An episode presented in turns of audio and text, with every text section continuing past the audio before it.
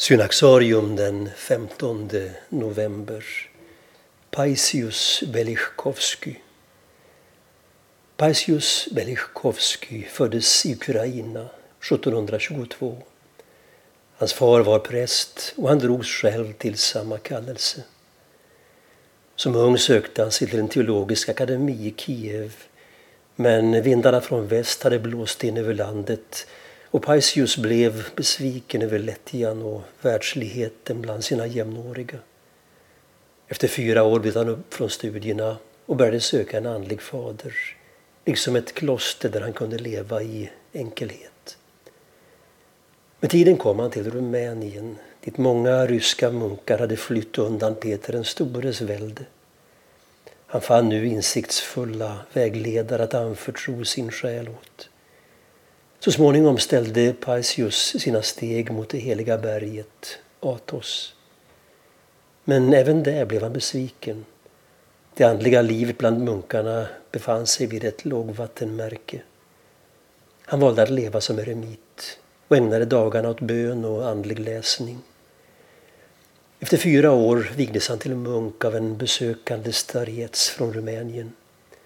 Det var nu han fick namnet Paisius och samtidigt rådet att leva i gemenskap med de övriga munkarna för att undvika farorna med att alltför snabbt söka det solitära livet. Ryktet spreds och när andra munkar från Rumänien sökte sig till honom växte en kommunitet fram omkring Paisius som motvilligt accepterade att bli deras andlige fader. År 1763 hade kommuniteten växt till 65 personer och han beslutade sig nu för att lämna Athos och återvända till Rumänien. Där erbjöds de ett kloster och Paisius introducerade Jesusbönen liksom andra sidor av den hesykastiska traditionen. Den andliga rörelsen omkring Paisius växte snart till att omfatta över tusen munkar uppdelade på två kloster. Från såväl Ryssland och Grekland som andra länder kom pilgrimer och besökare för att beröras av deras liv i gemenskap.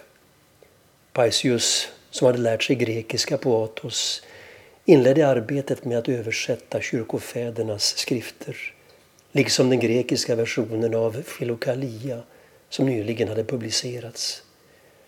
Han skapade en slavisk version av denna som kom att spridas över hela den slavisktalande ortodoxa världen.